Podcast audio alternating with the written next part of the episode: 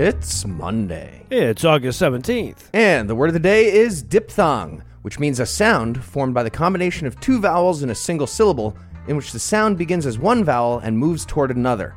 Used in a sentence, in the definition I saw, the example of a diphthong was the word side. And I spent the next five minutes trying to say mm-hmm. side really fast to make it one vowel sound, like side, mm-hmm. side, side, side, side, side, fuck, side. I failed four or five straight minutes. You're doing it at home right now, aren't you, listener? We, we can hear you doing it through the podcast. Just word unrelated, but diphthong is probably the top of the list of words that should be insults and aren't. Ooh, for sure. I'm gonna make it happen. I'm Noah Lugeons. I'm Eli Bosnick. Diphthong. I'm Heath Enright, and broadcasting delayed from America's Far Center. We are the Skepticrats. On this week's episode, Kama Kama Kama Kama Kama Ravilion. Oh, that'll sound great when we layer in the theme music. Kevin Costner's 1997 shitfest The Postman turns out to be shockingly prescient. And side. Fuck! But first, the rest of the intro music. Joining me for headlines tonight are my fellow skeptic rats, Noah Lugeons, and Eli Bosnick. Gentlemen, we got a big election coming up, so let's make some early predictions. When will the election happen? and I guess, in particular, when will it end? Like, when will the loser concede? Oh, um, I like it when you keep them easy. November 3rd, November 3rd, and never. Very solid picks. Uh, nice try, Heath. We learned four years ago that the jokes we make on this show come true. So my answer is Asa Akira, Riley Reid, and Oral Honey all need a place to stay starting in November. I don't know. There you go. Yeah. All right, let's see how that plays out. In our lead story tonight, Ben Shapiro's wife told him that a wet vagina is a disease. That's our lead story indefinitely. And speaking of great news, in our other lead story, Saved by the Bell is coming back with a reboot. Oh. That's right. They got Elizabeth Berkley and Mario Lopez, Jesse Imagine. Spano, and Albert Clifford Slater are on the fuck board. Get excited. Okay, and in unrelated news, that uh, doesn't really matter because nothing else really matters after what I just told you. We also have a story about the presidential election in November. Joe Biden chose Kamala Harris to be his running mate. So, Eli, you have any super nuanced, clever quips about that? She's a cop and she's not from America. Hate you so much. I also hate you so much. Thank you. Okay, so let's start with the good news part of this, I guess.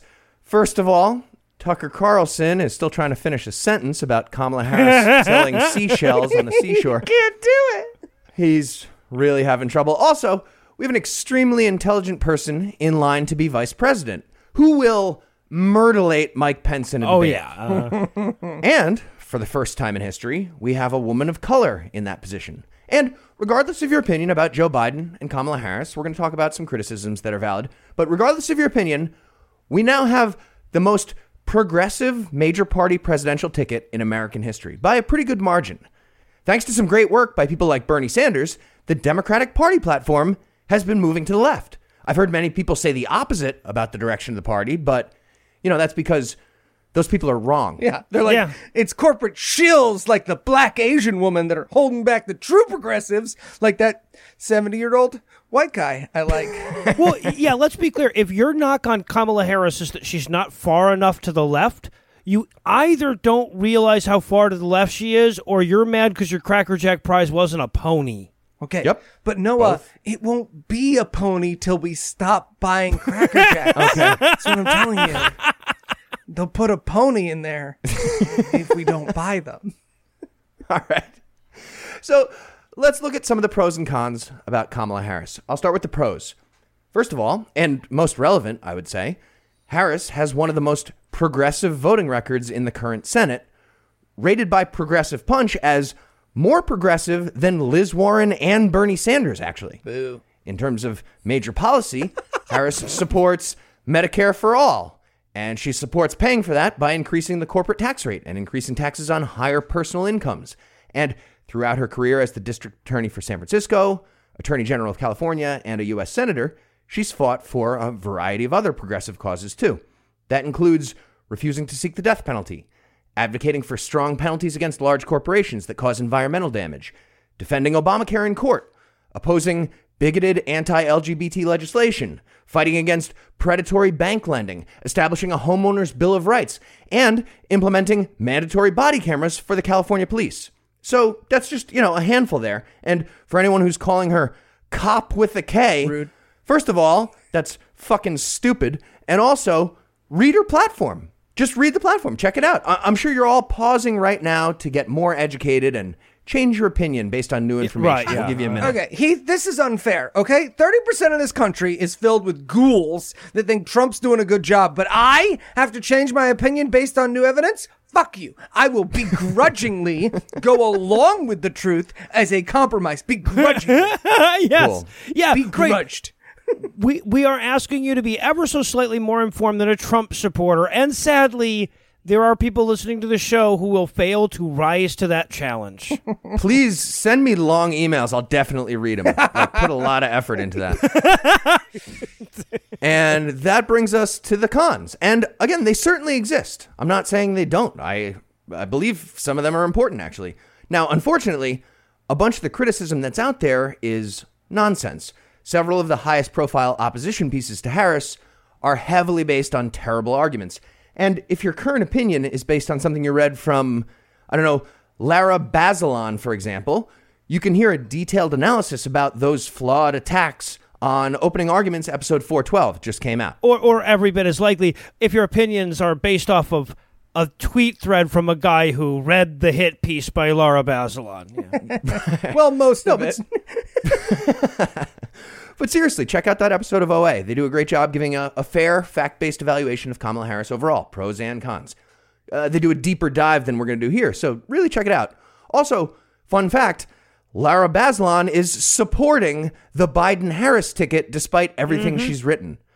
Bernie Sanders is also supporting Also. that ticket. Yep. And Bernie is currently leading a task force along with Biden to make the Democrats' healthcare plan more progressive. It's good stuff happening. But let's focus on the reasonable criticism. Yeah. And okay. So, one of the biggest examples of reasonable criticism is Harris refusing to use her prosecutorial discretion to shy away from harsh treatment of nonviolent criminals, especially regarding marijuana offenders. Again, valid criticism. And Harris has taken that criticism and changed her stance. She's expressed regret about those decisions, and now she's in favor of legalization. She's also modified her stance on policing in general. 10 years ago, she was in favor of a larger police presence, and now she supports the exact opposite. And what I just described is a virtue in a politician. Yeah. The ability to hear criticism and consider new information and change one's opinion to be, in this case, more progressive and more enlightened is a virtue. We want that, obviously. I mean, Keith, is it so much to ask that someone has been perfect through their entire highly scrutinized public career? I mean, I know, for example, I have always been right about all my political opinions. Always. Yeah, no, you've been forever. nailing it. Yep. 100%. Yeah, so right, so that's the real key to it. Look, I've winced listening back over some of the shit that we said when we first started this show. But the, but the fact that Kamala Harris would agree with you on most of the harshest criticisms you would have of the job that she did as a prosecutor is more than exonerating. In itself, that's virtuous, especially when contrasted against President I take no responsibility at all. Right. yes. And really that's the bottom line is you got to compare all your criticisms to the one other option that there is. We're going to get to that in a second. So, I mentioned that we're looking at the most progressive major ticket in American presidential history. That being said, personally, I'd like the ticket to be more progressive. But here we are. Sadly, I'm seeing plenty of people who are planning on behavior that refuses to acknowledge the, the fucking here-ness and nowness of here and now. Yeah. Time's a bitch. Here's what's going to happen. On January 20th of next year, the executive branch of the United States is going to be led by Donald Trump and Mike Pence or by Joe Biden and Kamala Harris. Like it or not, that's the reality. Mm-hmm. So, lots of people are going to have to make a compromise at the voting booth, myself included. This isn't my favorite ticket either. And by the way, when I say lots of people are going to have to make compromise, I actually mean literally everyone hmm? because that's how democracy works. At any given moment in a democracy, the government is going to have people and policies that aren't exactly what you want. Politics in a democracy is made of compromise. It's literally that's what it's made of. Yes, part of the process is about philosophy. That's important. But another part is the strategy of compromise and coalition building. That's also important. And when people are good with the philosophy part, but they ignore the strategy part, those people lower their value to society. Don't be those people. Okay, Heath, counterpoint. Don't say She's a cop. I'm gonna. Oh my god. Damn it. Eli's canceled. Speaking of which, we're going to take a quick break for a word from our sponsor, The Great Courses Plus.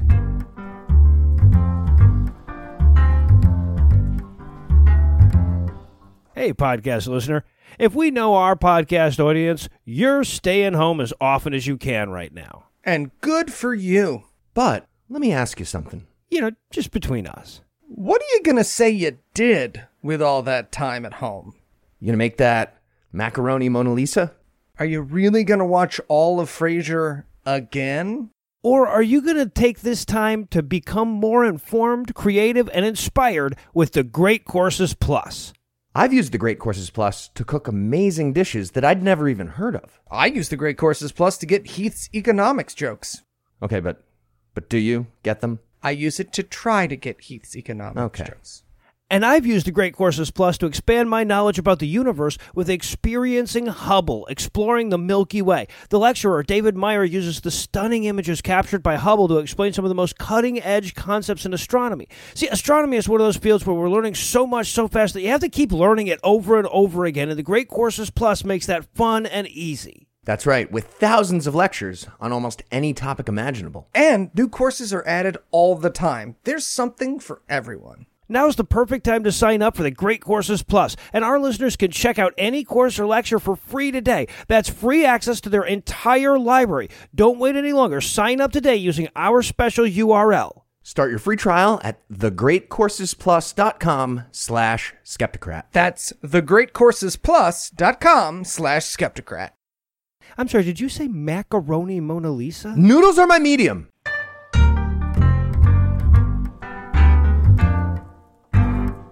And we're back. Next up in headlines in Pip to the Post news.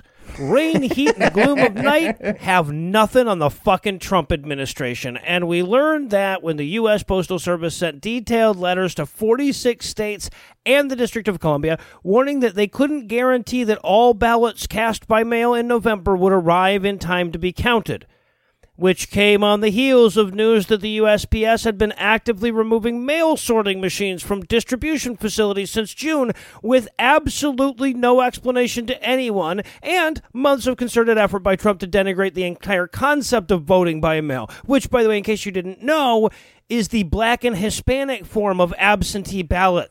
Okay, but uh, just in case you think I'm being racist, I'm adding a dedicated mail slot for people of color. Uh, sir, that's a shredder. Dedicated mail slot. and, and though we don't need help connecting the dots this bumbling fucker has dribbled out behind him along the way, uh, he gave it to us anyway, once again in the form of a taped goddamn confession.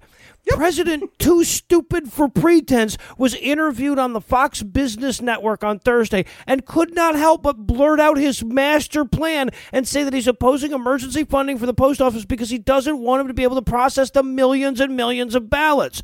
Quote, if we don't make a deal, that means they don't get the money. That means they can't have universal mail in voting. They just can't have it. End quote. uh, don't worry. Don't worry. This uh, whole democracy kerfuffle issue, small problem. It's going to work itself out in payroll. We got it. Okay, I'll tell you what.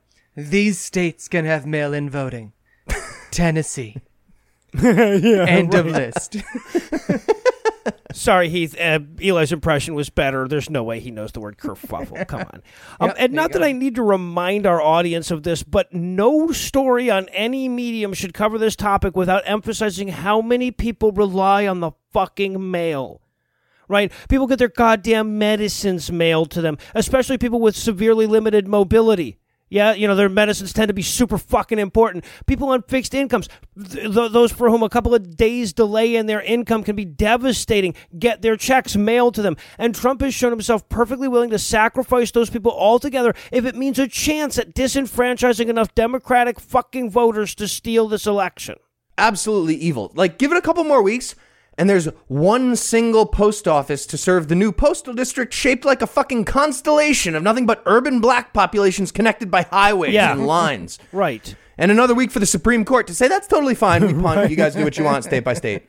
Now, th- now the silver-haired lining on this one is that the people most likely to be affected by this are also the ones most likely to vote for Trump.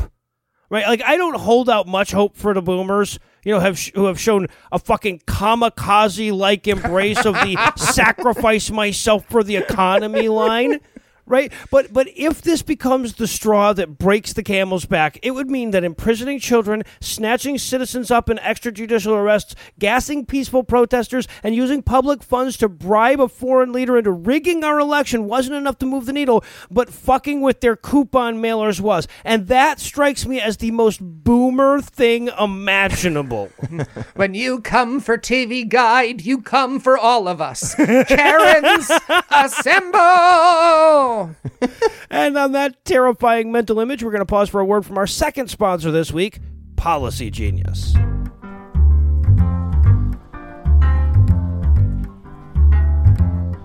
Hello and welcome to News at Noon. I'm Chet Chetley. And I'm Bubbles Hamster Rink. We have tragedy as a super tornado filled with murder hornets picked up a bunch of COVID, which can turn itself into metal, and destroyed 50 bajillion homes this week. Sounds like 2020 to me, Chet. Man, it's a good thing there's Policy Genius. What's policy genius? Policy Genius saves their home and auto customers an average of $1,127 a year by shopping top rated insurers in one place. Wow, $1,127 is a weirdly specific amount, Bubbles. Yes, it is, Chet, but they crunch the numbers, and that's just what it is. In fact, crunching numbers is one of the things Policy Genius does best. Their insurance marketplace makes it easy to compare rates from top home and auto insurance companies to find you the best price. Sorry, uh, this just in. The coronavirus that can turn into metal is now melting with people's houses and cars, which are then turning sentient and destroying themselves. Mm, peak 2020, Chet. Peak 2020. But luckily, all you have to do is head to policygenius.com and answer a few quick questions about yourself and your property. After that, Policy Genius does all the work. They'll compare your existing policy against others in the market to make sure you're getting the right coverage at the best possible price. If Policy Genius finds a better rate than what you're currently paying, they'll get you switched for free. That kind of service has earned Policy Genius a five star rating across over 1,600 reviews on Trustpilot and Google. So if you're a homeowner, head to policygenius.com right now to get started. They've saved their home and auto insurance customers an average of $1,127 a year. Who knows what weirdly specific amount they could save you? Thanks, Bubbles. Up next, are your eyeballs owned by Facebook? The Supreme Court says yes.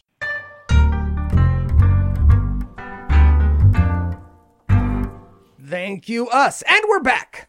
Next up in headlines, in Master Date news. I don't know about you, but since Donald Trump's election in 2016, I've often wondered why a reporter doesn't say, You are a liar. Why are you a liar who lies, liar? and why that doesn't happen at every press conference. Well, I don't have to wonder anymore because this week, SV Date was that reporter, and that's pretty much what he said. Yep. At which point, a crowd of middle school kids who somehow got in were like, Ooh, he said you're a liar. Fight, fight, fight. Yeah, so Amazing little moment. Little background on Date here. He graduated from Stanford University in 1985. He's worked for the Associated Press, NPR, and he is currently the senior White House correspondent for the Huffington Post. What I'm saying is, SV has been putting up with this shit for five years. He's earned the burn. He's earned the burn. I'm dying to know where you plucked that five years from. Yeah, five?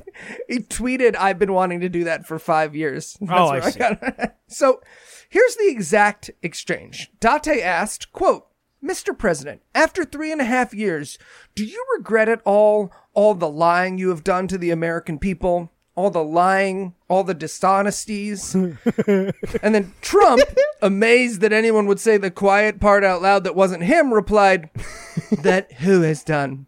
To which Date replied in a voice, and you gotta watch the clip, in a voice as gentle as a songbird, but as strong as a storm, that you have done.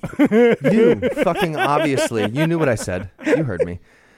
And and that's when Trump looked around like he was honestly expecting the Secret Service to like throw a shroud over Date's head and throw him in an Right. unmarked van. And when that didn't happen, Trump's just like, cut.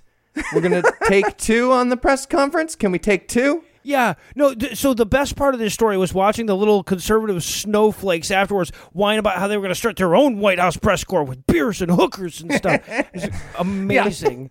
Uh, so as Heath mentioned, uh, Trump immediately ignored the question and moved on to a reporter who, you know, doesn't have a spine, who asked some bullshit to which Trump could respond however the fuck he wanted to. But just for a moment, the newsroom, nay, our very nation, was filled with a sanity that it hasn't had for a very, very long time. And in 2020, the year of our Lord where the dumpster fire is somehow on fire, I am grateful for that. Feel like they all are. But yeah, I get what you're saying. and next up in headlines Donald Trump answered questions on camera. Some more. Whoops. And it was that plural thing that really tripped him up. Answering question, singular, is much more in his comfort zone. It's, it's much closer to not answering questions Right, yeah. like he did with Dante. But when presented with a series of questions, you know, like across the time dimension, all from the same person, as if to elicit informational content, when that happens, Trump really has some trouble. Of course, I'm talking about his interview with Jonathan Swan of Axios, who quickly became one of my favorite people. Very much enjoyed Jonathan Swan's work on this. Swan's facial expressions alone make it worth watching this 37 minute video. But more importantly, it's 37 minutes of Donald Trump trapped in his very own slow motion train wreck. It's amazing. You can see the fear and like just helpless panic in his stupid fucking face, and it's delightful. But I brought my own graphs. Don't don't use your graphs. Use my graphs. Yeah, They're mine. right. And here's how fucked up a country we are at this point, right? Everyone saw that fucking interview and was like, "Wow, how do they talk the president into publicly answering questions?" I, I honestly don't know how he got Right? talked into Yeah. this. So the interview happened exactly two weeks ago, and that's because Trump knows that we're very serious bi-weekly podcast journalists here at the Skepticrat. Mm, so he waited until we released our last episode and then immediately sat down with Swan, bastard. hoping we'd forget about it and not present the story to our giant audience of millions of undecided voters. But we fucking remembered, and we're going to go through some of the the train wreck highlights. It started with a string of questions about Trump's response to the coronavirus and how much worse it's been than the government response in so many other countries. And Trump claimed the pandemic is, quote, under control and tried to move on. At which point Swan was like, absolutely not. Moving on. No. How do you say it's under control when a thousand Americans are dying every day? And Trump literally responded, quote, they are dying. That's true. It is what it is. Uh, Jim Moriarty is like, ooh, probably a better way to put that, right? Well, yeah, but come on, we can't have it both ways. It is what it is. Is the first demonstrably true thing he's said about this virus so far. I think we should applaud the effort, right? He's Yeah, dude, moving in the right stick direction. With tautologies, and you know Yeah. you'll do a lot better. So from there, Swan asked about our testing capability and how long before we'll be able to give everyone same day results about the coronavirus. And here's the exchange we got: Trump, there are those that say you can test too much. Swan, who says that? A, a great philosopher? What the fuck are you talking about? Trump, read the manuals, read the books. Swan, what books? Trump, when I took over, we didn't even have a test. It's like getting to watch a live action version of every shitty Trumper who's blocked Noah on Facebook. yeah, no. Until I saw this interview, I didn't even know that accidentally including a one in your string of exclamation points was a facial expression, right? it definitely is. Swan's so good. He's like the Tom Hanks of interviewing Trump. So this is when Trump takes out a bar graph that he made on print shop, I guess, Mario and Paint. starts talking about how the U.S. is actually doing great compared to other countries. So Swan says, "Oh, cool, yeah, let me take a look at the graph," which Trump was not happy about having his bluff called. So Swan basically wrestles the chart out of Trump's hand, and he takes a look. Eh, J- Krav Maga. Stop Krav it. Maga. Stop it. I'm taking it. I'm taking it. I'm taking I'm looking at this is a live interview. Defense pooping. Don't Oh my god. Okay, moving on. Still rolling? You guys still rolling? Great. You caught the shit? Cool. so Swan looks at it and he's like, Oh, well, you're doing death as a proportion of cases. I'm talking about death as a proportion of population. That's where the US is really bad. Trump, you can't do that. Swan, why can't I do that? I did that. And that's when Trump pulls out another graph, apparently containing the exact same information as the first one. And he says, Here's one right here. It, it's, it's a different one because it, it's a different piece of paper. You, you take the number of cases. Look, we're last, meaning we're first. Look, okay. uh, Let me turn it into an airplane. This will be better for all of us. I, I asked Elaine Chao to fold it into a bunny, and now she's mad at me though. And Mitch won't return my calls. but- And from there, Swan pivoted the conversation to Trump's ability slash inability to read. And this was the day before the Yosemite incident, so pretty impressive by Swan prescient. In particular, Swan was asking about critical intelligence reports, like the ones that mentioned how Russia was offering bounties to Taliban militants for killing U.S. soldiers that Trump didn't read. Trump responded, I read a lot. I comprehend extraordinarily well, probably better than anybody you've interviewed in a long time. Mm-hmm. Okay. Go on. Hit me with the test with the cartoon lion. I'll nail it right here on camera. I'm not afraid. that one's a camel. Camel. I, didn't- know. I this didn't even shit. study this time. Now forget for a second how wrong that is, and consider what a bizarre flex "I comprehend well" is. right? It's like it's like bragging about how well you metabolize vitamins. Weird flex, but okay, boomer. So yeah, Swan just stares at Trump with abject loathing for a good minute, it felt like, which served to tacitly point out that you can't comprehend things you don't read, and we know you didn't read those things he was talking about. But Trump didn't comprehend that idea. And then, in my favorite segue ever, Swan basically says, okay, well, uh, whatever. Speaking of critical intelligence, I guess. Did you fucking send best wishes to accused sex trafficker Ghislaine Maxwell? And- and- which he did. Trump did that. And Trump says, Yeah, I, I wish her well. I'd, I'd wish you well. I'd wish a lot of people well. Good luck. I was actually fuck? just uh, randomly wishing people well. See, uh, here's Dave Wellneck of Bayonne, New Jersey. I wish him well. What's what's that? Also a pedophile? Okay, damn. That's on me. That's on me. two for two. Bad day for the tea, man. What about Roy Moore? Nope. Oh, shit. I know a lot. So, yeah, Trump's drenched in the sweat of extraordinary comprehension at this point. And Swan decides, you know, he feels bad. He's going to give him a softball question to close it out. He asks Trump, How do you think history will remember John Lewis? And Trump responds, I really don't know. He didn't come to my inauguration. Jesus, did, I'm, I'm sorry. Did you just puke up a bunch of unmetabolized vitamins? What the hell is wrong with you?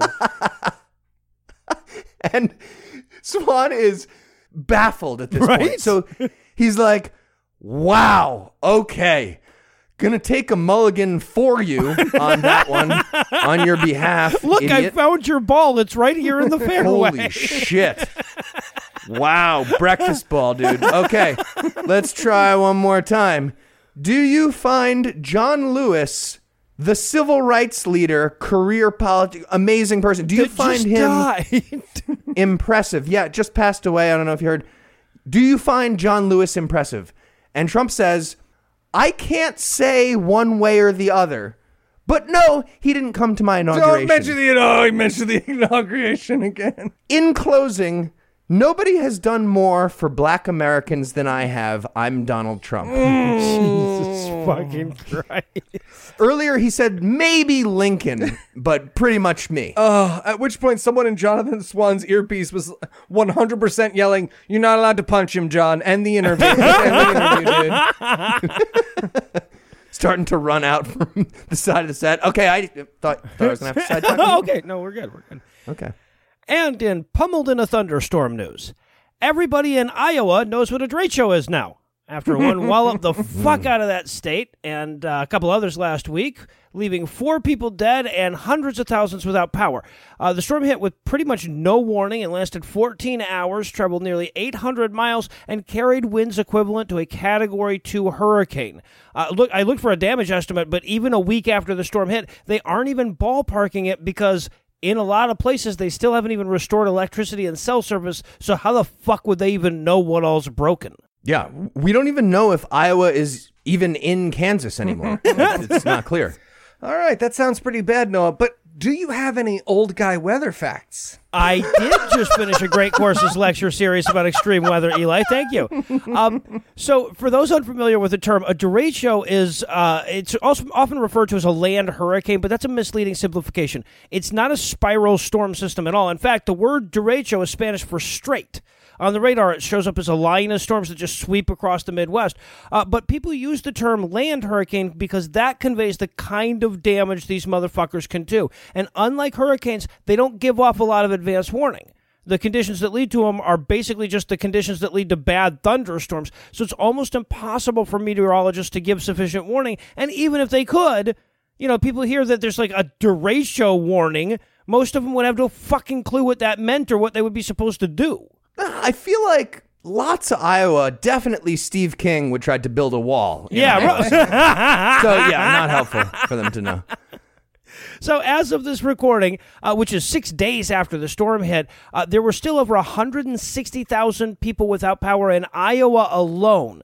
That's like 5% of the state plus. And because there was no warning, the entire state has basically run out of shit like generators, tarps, and fuel. Uh, the National Guard started arriving on Friday to distribute emergency supplies. And as a handy reminder of how many disaster dominoes are left in this row, reporters have consistently pointed out how few of the people showing up to pick up those supplies are wearing masks. Guys, guys, you can use the mask to, like, tack and jibe through a derecho.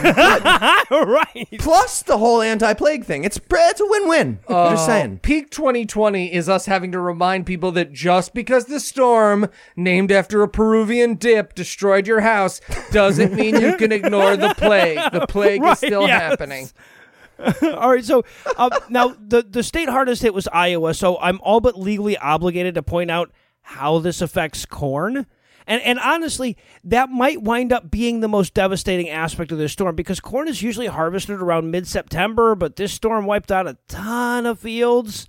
So if the farmers still want their not quite ready corn, they're going to have to figure out a way to gather it up without power or fuel, and they're going to have to find a place to store it with all their corn silos and shit blown the fuck over in this storm, or filled with last year's corn still, and that's going to hit the state on top of the economic crisis that the country is already in. You know, so I just like in case we needed a Dust Bowl analog to better connect the sequel with the original Great Depression, we've got that now. Yeah, it's nailed it. And finally tonight, in Shot Through the Heart news, one or more coronavirus vaccines are well on track to be the fastest vaccine developed in history. And that is really good. Really, really good, really hopeful thing that not enough people are talking about. And uh, Putin doesn't count for this metric, by the way. No, he, he does not. So, researchers around the world are currently developing more than 165 separate vaccines to treat COVID 19. Some are in various states of development, but there are currently eight in large scale efficacy tests. All right. So now we just need to blast out plenty of Katy Perry brainwashing music and a bunch of surreptitious triangle shapes around We'll have to hide 'em. wherever Yeah. on stuff. And we'll have everyone on board with world saving vaccines in a few more decades. I don't know. Sure. Uh, so, most promising is probably the one produced by Moderna, who have developed an RNA vaccine, which began its phase three trials on July 27th. Uh, they actually published the results of their phase two trial in the New England Journal of Medicine and reported that, quote, neutralizing antibody titers were observed in 100% of evaluated participants, end quote. So, obviously, if the final product has anywhere near that level of efficacy, we're looking at the most effective vaccine in history by a huge margin. And as a result, the government has awarded the company an additional $1.5 billion in exchange for 100 million doses if the vaccine proves safe and effective. So, sorry, could I ask for a clarification on one of the points that you just made, Eli? No, you may not. You may not. That's what I thought. Great. Uh, also, there's Pfizer. Eli's a cop. There's Pfizer, whose vaccine is also currently in phase three trials, and they've been awarded a contract to produce 100 million doses by December of this year. In addition, AstraZeneca, AstraZeneca. right? Zeneca. them, yep, they've indicated they could deliver emergency vaccines as soon as October. Also, feel like you should mention it, Russia has a vaccine they stole, and they're testing it out on their population as we speak. Just kind of randomly. yeah. And if you're not picturing all of Russia running around like Ivan Drago in that steroids lab from Rocky Four, you fucking should be. Well, but not with not with Ivan Drago. They're like picture the guys from HBO's Chernobyl, except without the British accents. yeah. Yeah. Also, there's that weird moment where Putin was like, I'll give it to my daughter. And the Russians were like, oh, it must be safe. And we're just like, yeah, you'll kill your fucking daughter, man. Yeah, I get it. I, I want to point out that even the notoriously bummerifically honest Anthony Fauci told reporters on July 27th, quote, it's likely that at the beginning of next year, we would have tens of millions of doses available. I think as we get into 2021, several months in, that you would have vaccines that would be widely available. End quote. He also added, "Get off me! Get off! Give me back my trapper keeper! Fucking hate! I hate you guys. Those are dicks. We're grown ups." Mentioned this story for a couple of reasons. The first is I think we could all use some good news. And secondly, because the end of this thing is in sight. I mean, yes, there are doomsayers who cope with our current situation by reveling in the pessimism of this lasting forever. And yes, it has taken and will take longer than any of us hoped for. But a lot of people need to hear this. You have already made it six months into this thing. There is light at the end of the tunnel, and if the thought of however much longer this is going to take is driving you up the wall, my advice is forget about it. Take things one day at a time because soon, so fucking soon, you're going to wake up and this is going to be over. Does it does it fuck up your thing if I mention the Gallup poll where one in three Americans said they won't get a vaccine when it's available? Because because I don't I don't want to fuck up your thing. Fucking damn it. Well, uh, I'm going to take the vaccine, and so are you and Heath. So, yeah, my thing stands. Problem solved. Oh, there you go. Yeah. Here's hoping none of us have a kid. yeah, that would be so Call. silly. And on that note, we're gonna close it out. Inside Thanks kid. to Noah Lugeons. Thanks to Eli Bosnick. And thanks to all the listeners who liked us on Facebook, followed us on Twitter, and sent us feedback on the other various internets. Please keep doing that. Please keep listening, and please keep telling your friends. And if you find the naive stupidity of our giving away a free show business model to be oddly charming, please feel free to send us gifts of money at our donation page at patreon.com slash skepticrat. Just like all the new people who donated, who will be thanked and have their genitals complimented next time around. And whether or not you're feeling financially benevolent like those fine people, if you enjoyed our brand of whimsy and you'd like to hear more dick jokes free of charge, check out our brother and sister shows, Scathing Atheist, God Awful Movies, D&D Minus, and Citation Needed, available on Apple Music, Stitcher, all those other podcast apps, or the deep web. We just have one last thing. Let's compliment that pianist. Special thanks to Ryan Slottick of Evil Giraffes on Mars. He's the creator of the virtuosic musical stylings you heard today, which were used with permission. You should definitely check him out using the links we'll provide or by Googling the only band called Evil Giraffes on Mars. Until next time, catchphrase sign off.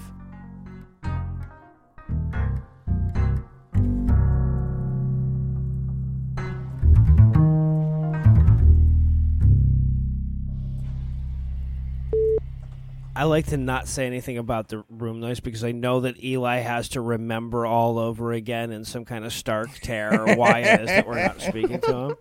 There's a mini collection at the beginning of all Skepticrat records of my uh, sudden onset panic. Me talking. Do I fuck. say it's Sorry, Monday? sorry. I thought it, it's it's red. It's red. But one way or the other, like imagine how pissed I would be about getting the fucking COVID, living in this stupid fucking. St- oh man, it would be great. Be good. I would like it. Like if the last thing I would do would be this awesome fucking diatribe where I'd be like, "Wow, he would have needed a ventilator one way or the other." Honestly, Yeah. he was gonna after that. You fill up the bag on your ventilator and it pops.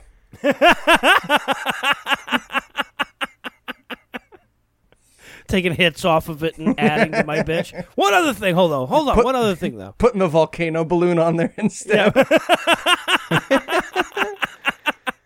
Did you have a turkey bag in your pocket? yes.